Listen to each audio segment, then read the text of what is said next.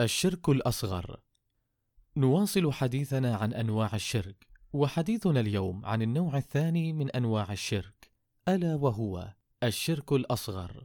والمراد بالشرك الأصغر كل ما نهى عنه الشرع مما هو وسيلة وذريعة إلى الشرك الأكبر. وجاء في الكتاب أو السنة تسميته شركا. قال صلى الله عليه وسلم إن أخوف ما أخاف عليكم الشرك الأصغر. قالوا وما الشرك الأصغر يا رسول الله؟ قال الرياء.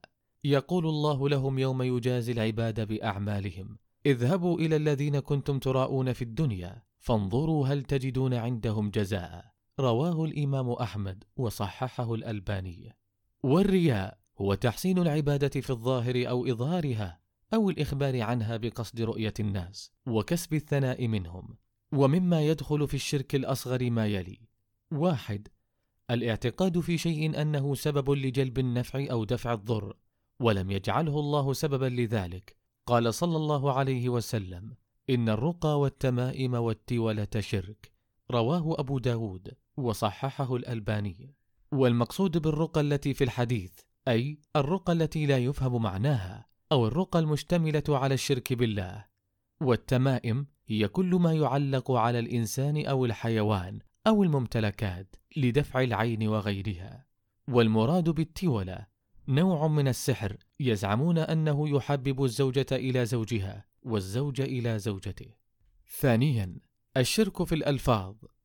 كالحلف بغير الله وقول القائل ما شاء الله وشئت ولولا الله وفلان ونحوهما. قال صلى الله عليه وسلم من حلف بغير الله فقد كفر أو أشرك رواه الترمذي وصححه الألباني.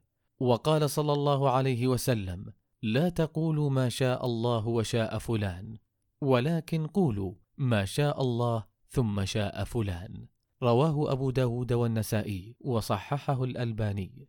رزقنا الله الإخلاص وحسن العمل وعافانا من الرياء قليله وكثيره. نكتفي بهذا القدر وفي اللقاء القادم نتحدث بمشيئة الله تعالى. عن الركن الثاني من أركان الإيمان وهو الإيمان بالملائكة.